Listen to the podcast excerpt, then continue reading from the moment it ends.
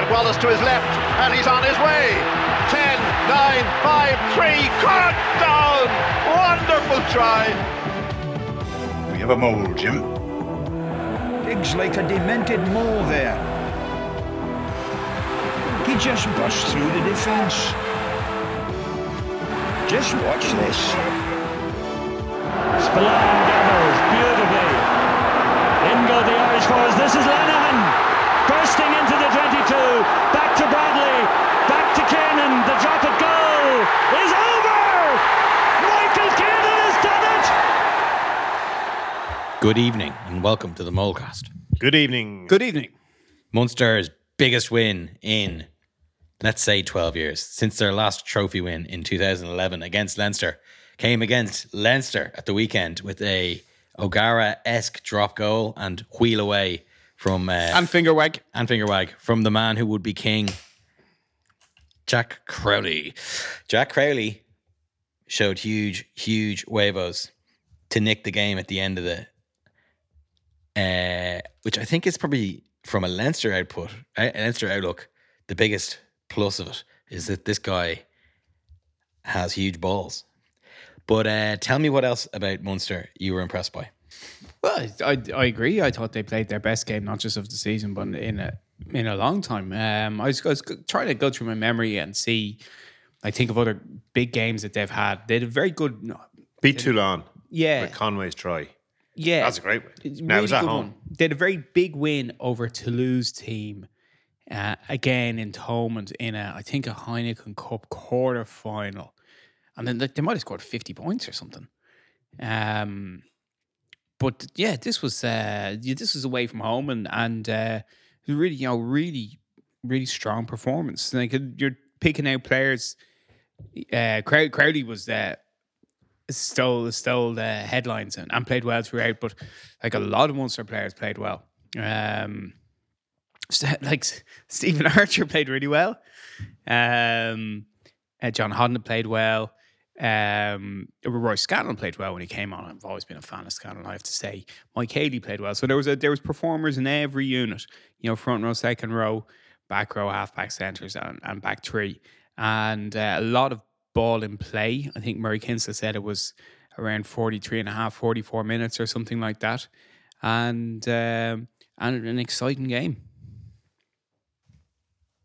And I I thought Hodnett, uh, to name all the names on the Munster team, I thought Hodnett played well. I thought it was maybe a, like a sliding doors moment for, for Will Connors. Will Connors looked like he was sparked before he hit the ground in the first minute. And Hodnett's played very well, but I would have had Will Connors ahead of him given international experience, given his point of difference as such a good defender. But Hod- Hodnett's played really well, and now Hodnett has the opportunity to play in a final, uh, get himself in a in a training squad with Ireland over the summer, and maybe go to the World Cup because there's there's no other open side after Josh van der Flier.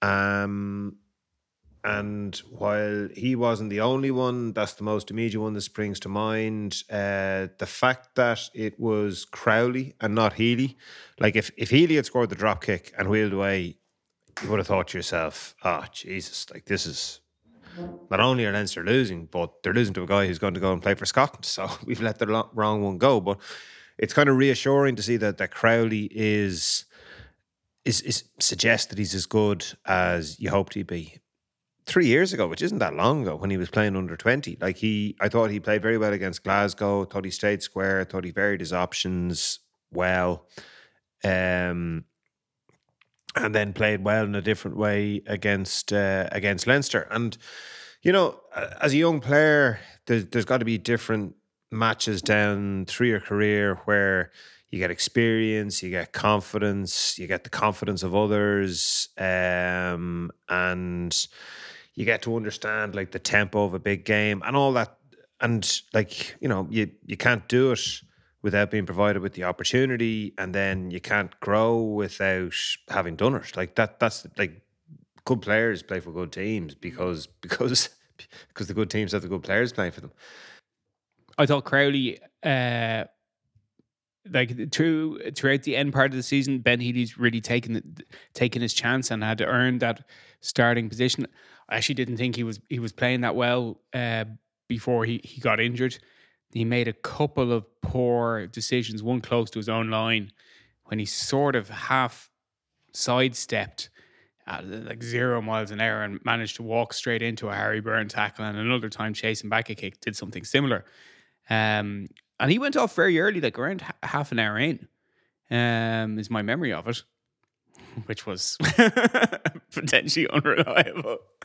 Um, but I thought that Crowley really uh, grasped the reins and and um, took control of that um, Munster backline performance, which was which was you know a really uh, impressive attack mix between well, I'd said backline performance, but I mean as well forwards being used in the backline as runners and as dummiers and as as options and as decoys.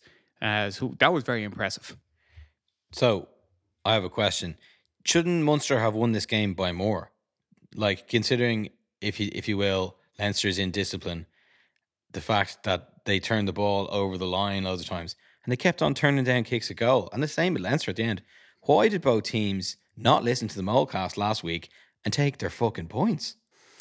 Could could they've won it by more? Yes, but bear in mind Leinster had a a, uh, seeming try called back from uh, the Ryan Baird runaway uh, for a ball that uh, touched uh, Tommy O'Brien's hands on the way down from Peter O'Mahony's tap back, which is which is very unfortunate for for Leinster. They also had another runaway, Tommy O'Brien. I hadn't realised that we were I was at the wrong end of the pitch to see quite how close it had been. In that uh, he chased a kick and made a great chase, and himself and Mike Kelly came together near the post, and the ball actually bounced up and hit Tommy's hand just over the. Uh, just so he was he was actually over the the try line at that stage, and I only I only realised how close it had been on on the rewatch. So, um, like those would have been two sort of Terenure versus Clontarf moments, you know, two runaway tries, which can happen, uh, and and would have changed uh, the the shape of the game. Munster made more chances inside the twenty two. And you had, you know, Deegan at one, Ronan Kelleher at another with strips, and I think there might have even been a third strip in the twenty-two. Um, so you know, it's sort of, I guess that was what I'm saying is those things sort of even themselves out. As different as they were, they were both try scoring, or all four were try scoring chances.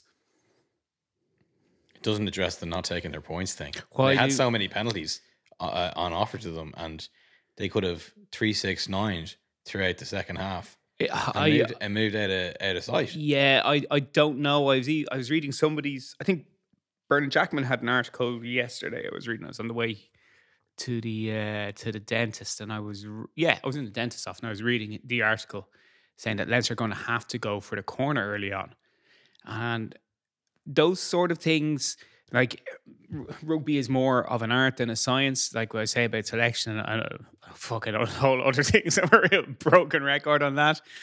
Um, if if kicks are very kickable, and like you know, there's a lot of you know when you have a good goal kicker, there's kicks which you're looking at, and you're basically this is hundred percent on three points. You know, if you're close to the sticks inside the 22 and you're going you're especially early in the match you're not going to look back and go oh seven minutes in we should have taken that fucking option to kick the ball 30 meters sideways into touch. You don't look back in that with any sort of regret. You know most of the time you you think to yourself like certainly i wouldn't. Like i, I wouldn't look back at the chance. Oh they could have like if you're close to the touchline yeah by all means it's difficult to place kick kick kick down the line. But if it's an easy, if it's a gimme kick But like take the points. end game of that mismanagement by Leinster, kick to the corner instead of taking a minute off the clock and either putting the game beyond reach or making Munster kick the ball back to you. Well, not ne- not necessarily beyond reach. If you think of Munster, how they did s- storm down the pitch, and if they'd known that they had to score a try rather than just get three points, uh, but yeah, it would have given Leinster a stronger position. All right. Maybe they didn't expect to get as many penalties as they got. And they must have said to themselves beforehand that they needed to score tries to win. Um, I I certainly look at the stats, not just this match, but generally of tournament play and go. It's the team that scores the most penalties is the one that wins. Uh, you can oftentimes, like, rarely it's a situation where generally the team that scores the most penalties scores the most tries, but you can have like games where it's one try all, two tries all. It's the team that scores the most penalties wins. And in, in bigger matches, like in, in tournaments, in the World Cup, that's the way it breaks down and has done over the last number of tournaments. So I I know where the conversation about needing to score tries comes from, but I don't I don't know if it's grounded in I think it's grounded more in emotion than in what actually happens. What did you think about Leinster's selection? Yeah, well, I I thought when I saw that it would very close to the team I would have picked, but I would have picked uh, a stronger bench. Um, but then, you know, I was thinking that Leo Cullen would have been watching um, Glasgow versus Munster in the quarterfinal and thought that would have been a would have made up his mind from about his selection with regards to having a European Cup final the following weekend. You know, you cannot predict injuries, you cannot predict uh, bans. So you have a situation where Munster in a in a quarterfinal lost four players to failed HIAs and had two other players uh, come off early with injured arms, injured shoulder, injured elbow. Um, and if you walk into uh, if you fail a HIA one week, I think there's some specific way in which a pro player can get past that and play the same week, but it's very rare. And there's three there's three sets of tests. There's the day, there's a following one, and then there's a third stage. So I think if you if you lose, say, if you lose like three players, like if you lose like say you lose James Ryan, Caelan Doris, and Garry Ringrose before the uh in the the week before a European Cup final, you'd be fucking kicking yourself. And you know it can happen. Like Will Connors in the first his first carry of the game gets clocked, goes out cold, you know, and was it's a significantly long break and play, stretchered off. And you're going like, Jesus, like this kind of there is no there is no logic to it. And um no, no, but but yeah, he was high tackled. Well, 100. percent But but there's no logic to who it happened to or what's. It's not like oh, Will Connors is has played a long season. He's going to be you know fatigued, and that can add to injury uh, likelihood. No, like Will Connors has has you know is a well rested player who's know on about 300 minutes, and it's just gone. So, uh, like I I thought that Leo Cullen picked very close to the right team. Could have could have done with more troops on the on the on the bench. Uh, and you know when you look at the match, like it's very close to being right. Like you only have to win. You don't have to. You don't have to win by any margin. So uh, I thought he made the right call. Like it's like in Leinster certainly, and and it will be the same in Munster or Ulster or any of the Irish provinces. The one they want to win is the European Cup. And I guess if you're if you're Leinster, you scenario plan this from the outset of the season. You set yourself priorities. You, and I'd imagine what the, what to be for me is we need to qualify for Europe first. That's the first one. Like just make sure you get re-elected, and then thereafter you're looking at we want to win the Heineken Cup, we want to win the league, and then thereafter you're looking at we want to play at home in as many knockout matches as we can in the Heineken Cup. We want to play at home as many matches as we can in the league, and that determines the approach that you take. And then when you're looking at the the week of the final, you're saying, say say if you if you're in the final, if you're in the knockout stages of both, if you've got a like a final of the Heineken Cup the week before it, you're going, how are we going to approach this in terms of periodization? There's the risk of your players, but there's also just like, you know, how, how physically, how do you get the guys up for it? Like, are you physically trying to get them up for one match one week and then another match the following week? Or would you rather be able, like, are you rather getting them up for one match and giving them the best opportunity to do that? And I presume that's uh, that consideration was made. And then you're sort of looking at your squad and you're going, okay, if we're going to get to this situation, and it's sort of talked about this indirectly with Leinster, is that they've had so much experience of this, really, like getting to the business end of seasons, uh, playing in, and they really are the business end of seasons because it's all knockout. Like it, it's it's a complete another league, and there- there's there's not much jeopardy in the first round of the Heineken Cup. Like you can lose matches.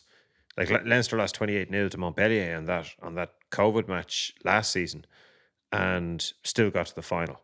And it wouldn't have made any difference. The final was always going to be in Marseille, you know. So those that that that their squad is built to play a season like they play it. Um,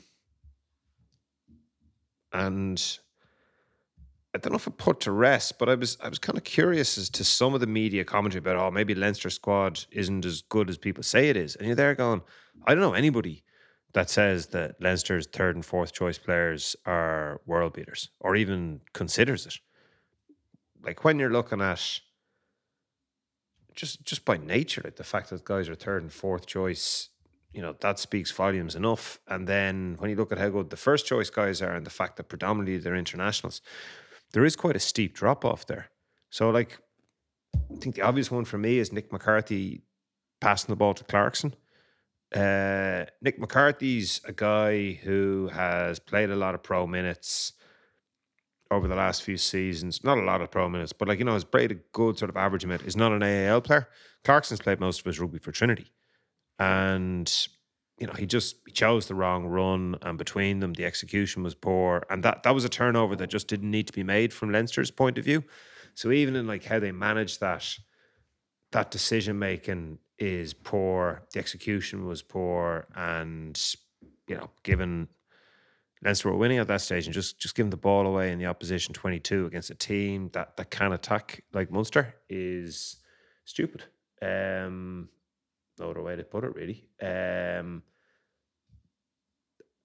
from perspective of Irish rugby, I think it's good.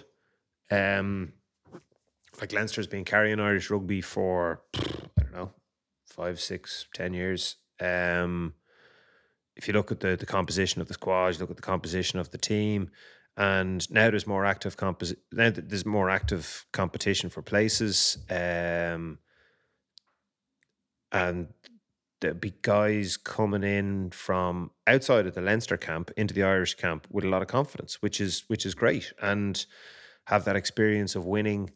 Uh, we talked about it briefly, like that that Irish style, as the South Africans refer to it, and you kind of go, Jesus, like that. That's an incredible sea change from again, like when we were kids growing up watching rugby, or when we were sort of even watching South Africa re-emerge into like they didn't consider Ireland. Like Ireland wasn't on their map, and now South Africans are so into it that they they're, they're, curious about it. But they've identified an Irish style. Like they will examine the Irish game. They look at how the Irish team play, like that high ball and play, the high keep ball, the phases. Um, very disciplined. You know, not many penalties. Very technically adept at Yeah. resourcing, Sophisticated. sophisticated. You know, not not superbly athletic, but but fit. You know, um, and like that works. So now you've got now you have got two teams who are playing like that, pretty much one through fifteen, who are all Irish qualified. And to be honest, you got three like Connacht are playing like that as well. That's where the comment about the Irish style that I brought up to you in the aftermath of the match was. I was watching the uh, DHL Stormers against Connacht in a, such a like such a spirited performance by Connacht, who are definitively outgunned by that uh, Stormers team, and uh, the commentators are saying, of course, they play the Irish style, which you know, basically saying like Connacht have have fifty eight percent or sixty eight percent possession or something like that, and like the Stormers were pouncing on Yeah, living on scraps. living on scraps, but then also able to just like wipe you out. One man beats one guy and then accelerates into space, and then there's three guys who are faster than any player in your team running Yeah. beside him, waiting to waiting to pick up offloads. Um, and that's the uh, that's not just the Stormers' wake because they also have uh, Yeah. Kitshoff, who's just he's one of those players who I, I obviously I didn't watch him play for the Stormers before the Stormers played in our league, you just only ever saw him in test rugby, and you're thinking he just looks like a big schoolboy. And then you see Big him- Irish schoolboy. and then you see him play and at club level in the same way that I, I, I made a remark about Snyman, you know, finally seeing him get to play after so many time, so much time out. Just the level of physique that they have and the energy they have to be at every in the action all the time. Um. So yeah, the the Connacht. But the other th- the other good thing about Irish rugby this weekend, Connacht's um, steel and style. Yeah, fascinating. I I thought it was a fascinating game. You know, Uh, the Stormers got off to a slow start. Um, some really, I, I'm not sure if they uh, underrated Connacht or or sometimes you just get off to a bad start. Maybe you're thinking too much. Um, but there's some really poor handling errors from good players in the Stormers, from and, and Libbok especially. But Connacht had a had a really, you know, got off to the races very quickly and play uh, played the way the Connacht have ended the season, you know, with a lot of brio, and you know they were outgunned. Some Milan, Some Milan, no shortage of Milan. Uh, they were, you know, panache. they were outgunned, you know, both in terms of physique, um, like the Stormers front row with with Kitshoff and and and Malherbe is pretty enormous, and then also you know Willemse and Libbok with their. Jesus, like they they have. I'm such a fan of Libbok. Um, like he's. Uh, I said to you while we were, we were watching the second half of the game in, in uh, Lansdowne Road and saying like Libbok is almost like a Damian McKenzie type player. Like he's a he's a real joy to watch, just a joy to watch. He can do practically everything with the ball in hand, and lovely kicking game and loads of feints and everything. And then Willemse is again so talented, and he's got a load of like boisterous aggression when he when he runs. He has this huge handoff, and he has a spin and everything like that. So you know, they're a, they're such a, a live team, but Connacht did really well against them. Now, they, Connacht sort of, they sort of, I wouldn't say self-destructed, but they they did contribute to their own loss in a in a couple of areas, and like that's that's the nature of that's the nature of a semi-final. Like you can have you you can have like one or two players who are slightly off, and it makes a big impact on the game because everyone else, you know, so many players are so are playing like one of the best games of their season.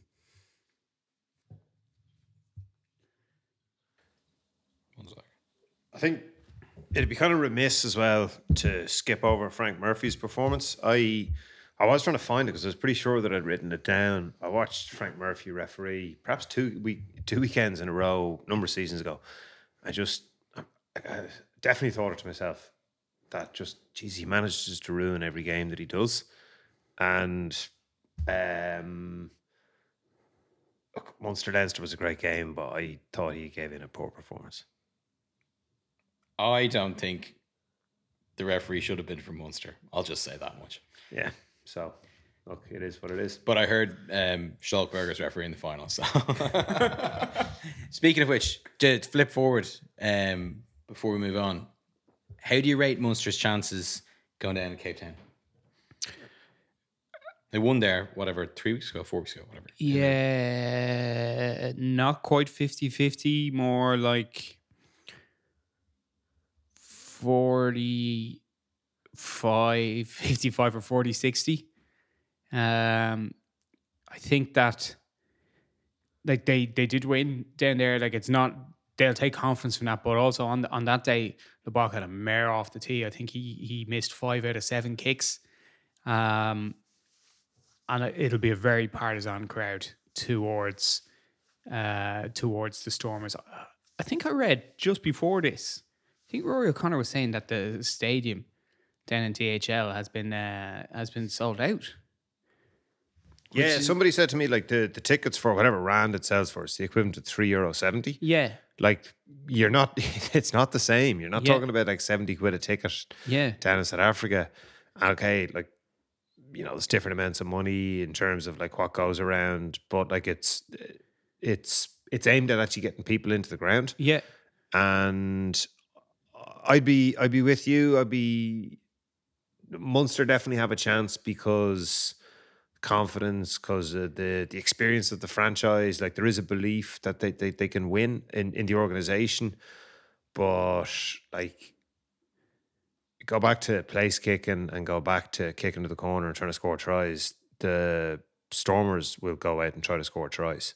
Oh, Like the, yeah. the Stormers are so potent, and you know they'll be delighted not to have to travel ten thousand miles. They'll be delighted not to have to split up across you know three planes or two planes or whatever way it is that they they get up to Europe on a sort of a I don't know four, five, six times a year. So you, Stormers got to be favourites for that one. Mm. Yeah, I think there's an awful lot made of them celebrating about seeing Munster beat Leinster. I just think that's pretty obviously they want to play at home. Yeah, they're gonna they're gonna play in front of like you know forty thousand uh, Cape Townians uh, and like five hundred people from Munster. They're not gonna have to travel ten thousand miles, and they can stay in their own beds the night before, stay in whatever hotel they stay in, whatever way they do it. Um, like I'd be delighted. Yeah. Referee blows for half time. The crowd didn't like that. Questions must be asked if Leinster don't beat La Rochelle. Uh, Jamie Heaslip said it on the telly. What are the questions that must be asked of Leinster if they don't win the Heineken Cup? What are the questions that must be asked of Jamie Heaslip? So Jamie, th- this got on my tits because everything did after losing to Munster. one, buddy. Um, but also because Jamie Heaslip was the ultimate Mr. Process, and I think he still is the ultimate Mr. Process. Like he's he's a guy who always you got to trust in the process.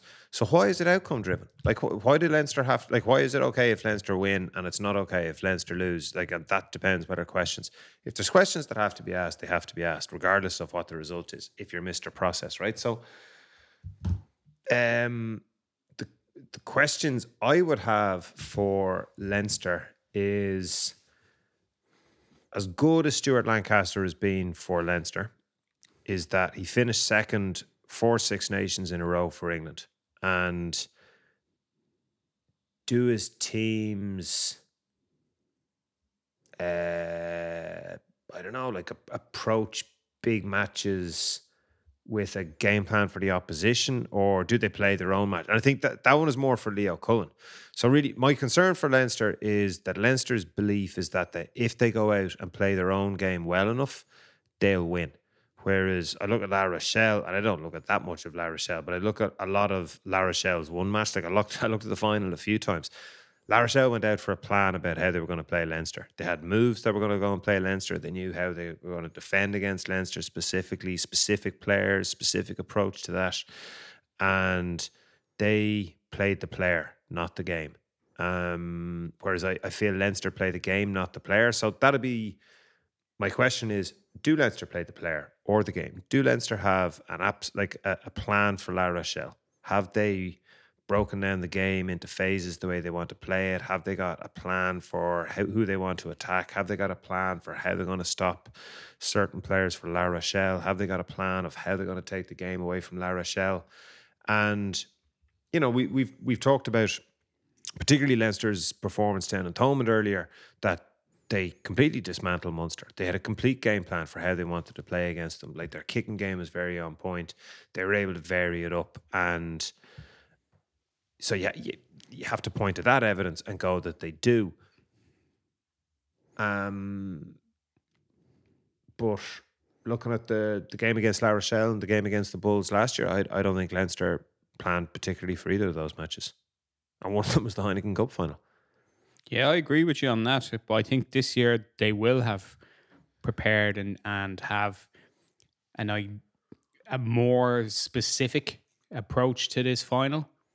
And I think it'll largely my feeling is that it'll largely revolve around keeping the ball in play. And that just doesn't mean running from everywhere. It's about just like keeping the ball on the pitch. There's in like I was I was pointing to earlier the ball and play time between Ireland and France earlier this season was like 46 minutes or 45 and a half minutes and in uh, the final last season it was something like 34 minutes 30 Um, so there was an 11 minutes ball and play time difference between games, you know, eight months apart.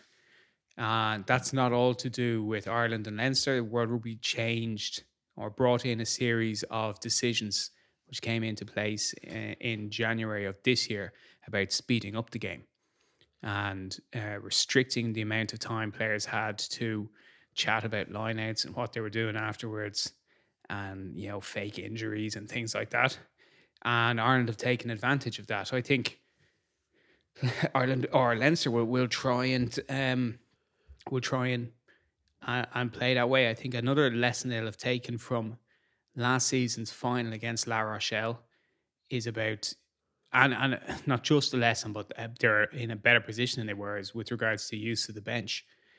So I think Leinster have turned it into this final with with a lot of players available um, and they'll have a stronger bench than they had last year when they had 21 year old Joe McCarthy in his first season as a pro and, and still in the academy at that stage.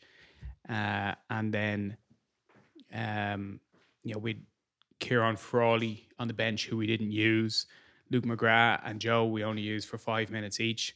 So I think if you have, for example, Jason Jenkins and Ryan Baird and either Charlie Ngatai or Robbie Henshaw you're not thinking to yourself, "Oh, I don't really want to bring these guys on." You're you're thinking to yourself, "Yeah, I'm sort of looking forward to getting these guys on." Not only are they very good players, very physical players, they also change the shape of the pack for us and and offer us, and and we'll have to, will then offer La Rochelle a different picture to contend with. I, I yeah, I looked again at last year's final and thought it that or wrote about it afterwards uh, to try to get catharsis on it. Larmour and Baird had been back the previous week for Leinster, but neither of them were picked on the bench. And at the at the time, you sort of go, "That's weird."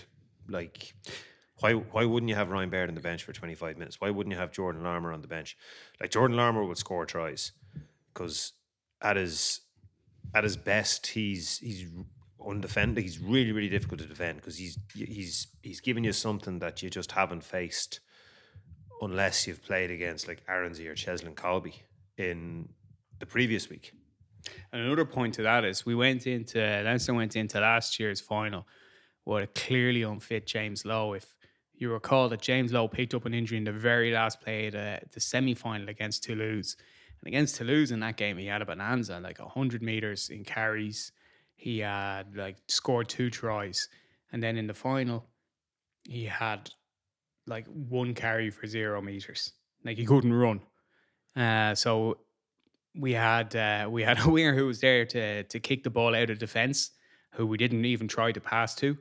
So you're essentially t- attacking with 14 men, including probably like you, probably your best or second best attacker is incapable of attacking, and then you don't even have the correct sub on the bench when it's when it's becoming clear that it's you know it's not working out for him. Like we didn't even like I think Larmour missed an awful lot of last season, maybe three or four months. He had, yeah, he played very yeah. like they don't need the two of them were just back the week before. But but we had Frawley who you're going like we had two two subs on the bench, like in in Ross Byrne and Frawley who were I wouldn't say very similar, but they're both inside backs and we had no outside back to bring on. And and at that stage like when it when it became obvious that like we weren't we weren't going to even try and get the ball to Lowe. Never mind James Lowe, as he regularly does, coming and looking for it. You're going like you're sort of hamstringing yourselves here a bit. So um, I think that that's something to me which which I it's one of my main memories from that game is just like, oh Jesus, like this guy is, is definitely still able to kick, but he can't run. So he's uh, now he's been running. Uh, James Lowe has been running for two weeks. I've uh, quite a lot of experience with calf tears and that sort of stuff. So uh, like if you if you if you can run if you can jog on a on a calf, it means you're back. So like that's good news for Leinster. Very good news. Really good news because Lowe is an offloader, and I think like one of the things that two of the things that La Rochelle did particularly well in defence last year Geez, they did a number of things. They came off the line very quickly and they swarmed Sexton's uh, channel in particular. They really bombed out because Leinster play an awful lot through Sexton. and they competed extremely well at the breakdown.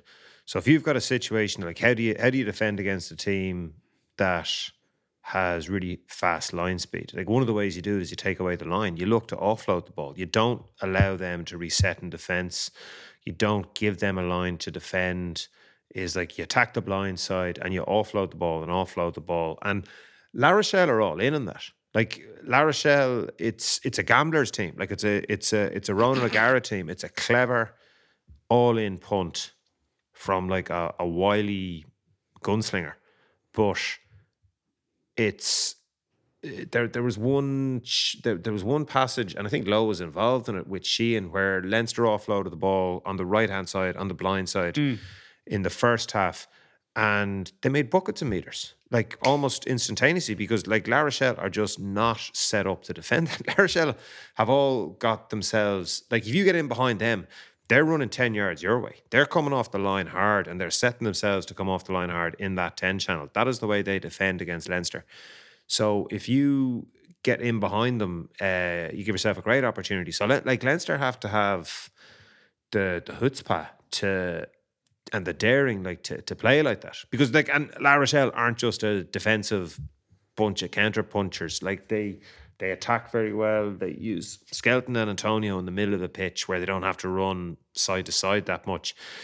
And they use Rhule and Leyds as a as a double threat uh roving all over the place but like playing as a combo and they're quite prepared to use the width of the pitch. So hmm. either they they played at the tram lines an awful lot, but they they played at the tram lines blind, having gone big up the middle with the big guys up the middle, or they play to the tram lines going the same way, and they really stretch the pitch. Uh, and like their first try was a great example like that. Their centres are very strong. Like Danty is a, is a Danty made a huge difference when he came back for France in the last match of the Six Nations. See, like he's a really strong player. Uh, he's he's really good at the breakdown, but he's also a really good focal point.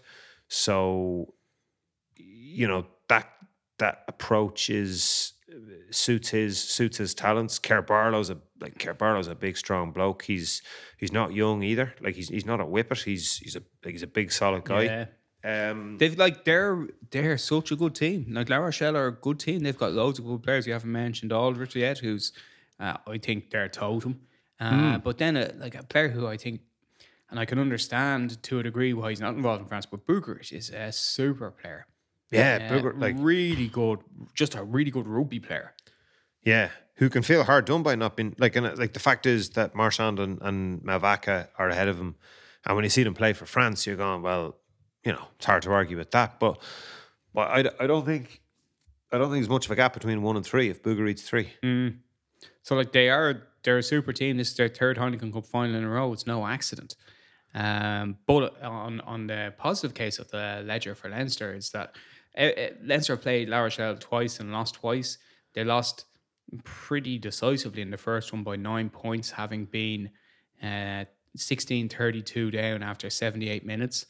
In the second time they played them, the consecutive year to that last year, uh, they lost by three, having been 17, sorry, it must have been 20 points to 17 up on 78 minutes. 21-17 up because they lost 24. Sorry, 20, yeah. Yeah. So, you know, that's that that, that margin is down uh, to three points in terms of uh, La Rochelle's winning and losing of the game. But like, if you look at the game after 78 minutes, it's very significantly different. It is about it's about 20 points.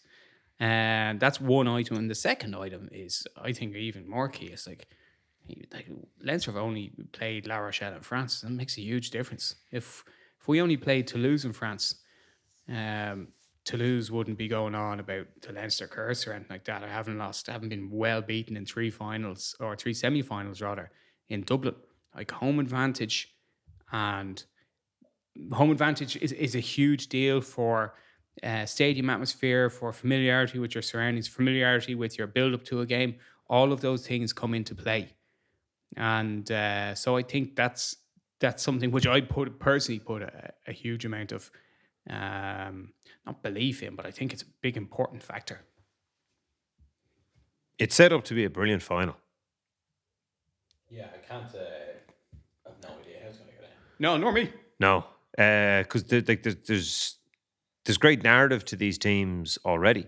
In like Leinster went into those two matches a- a- away from home in France as the favourite. Like people, even given the result two years ago, people still thought Leinster would win last year. Like I think they were quite big favourites last year. Like I Yeah. think possibly ten point, twelve point favourite, ten point anyway, favourite. So like it was, and and they haven't beaten La Rochelle. So you got to look at all those and you go, you don't know which way this is going to go. Um, La Rochelle have definitely, La Rochelle have got better. Um, yeah, Hastoy is a big upgrade on Ihaia on West. Ihaia West. Uh, they're they're fully fit. Like Vito and Kerr Barlow weren't available last year. Vito's gone, but Kerr Barlow is Kerr Barlow's fit. Skelton was just back from injury and he was dodgy. Skelton is fit. Uini Atonio is there. Alldritt's there. Brice Dulin, who always plays well against Brice Dulin. Like you, you know, you, you there's a level of familiarity with that La Rochelle team, and you know, Jesus, like these guys are really good. Now, on the flip side of that, um, Leinster have a number of guys who, since they played La Rochelle, have beaten the All Blacks and won the Grand Slam, and like these are these are serious hombres. Like these are these are big game players, and it'll be very interesting how well those guys show up because big players show up in big games and like Leinster have a number of guys who are big players like and I think one of, one of the things that that struck me last year about the about the Leinster's approach to match was that they didn't take them on physically at all and you're kind of going well like why wouldn't you? Why would you? Like why would you want to take them on? But I think when you play teams like the Springboks I think when you play teams like La Rochelle I think you have to take them on physically. Not all the time but I think like there's like you have to get like you have to hit them before they hit you. That was a line I heard Murray Kinsella's podcast that Levy used, and oh yeah, I'd fully agree with that. Like you know, you're not setting your stall out to do one thing for the entire game, but at different times, like you have to take them on. You have to ask them questions. You ha- you have to make them doubt. Um, and I- I think that's what it, like, that's what I mean by game planning. Like that that like whether it's certain positions on the pitch or whether it's certain times on the match, you, you need to have a plan about how you're going to approach it. You need and you need to practice that. And you need to be very, very, very clear what it is. And it, it doesn't have to be the same thing all mm. the way through. In fact, it shouldn't be the same thing all the way through. Like you, you want to discombobulate these guys. You want to put them off balance. You don't want to give them the same picture all the time. And that comes back to have Leinster practiced for this game or if they practice for the opposition. Because I think if they practice for the game, I don't think they'll win. I think if they practice for the opposition, I think they will win. So really, as as as much as I bridled, I think the timing of the questions, it it doesn't matter. The questions aren't waiting to be asked after this match. I think they are the questions. And we'll see the answers on Saturday.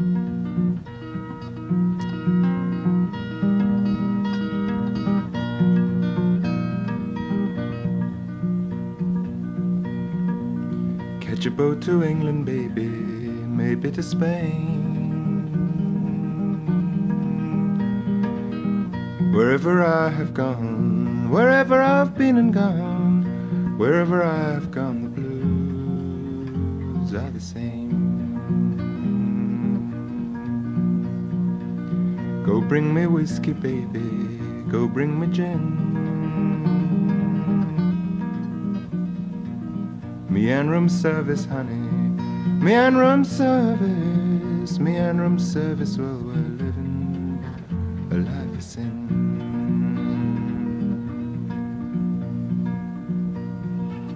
When I'm not drinking, baby, you are on my mind. When I'm not sleeping, when I'm not sleeping, when I'm not sleeping, well, you know you'll find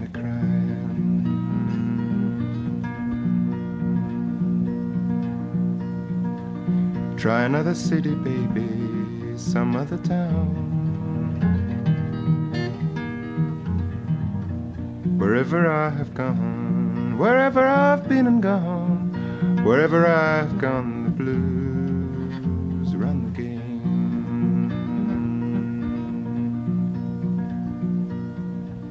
Well, maybe someday, baby, somewhere down the line. I'll wake up older, honey, so much older. I'll wake up older and I'll just stop all my trying. Catch a boat to England, baby, maybe to Spain. Wherever I have gone, wherever I've been and gone, wherever I have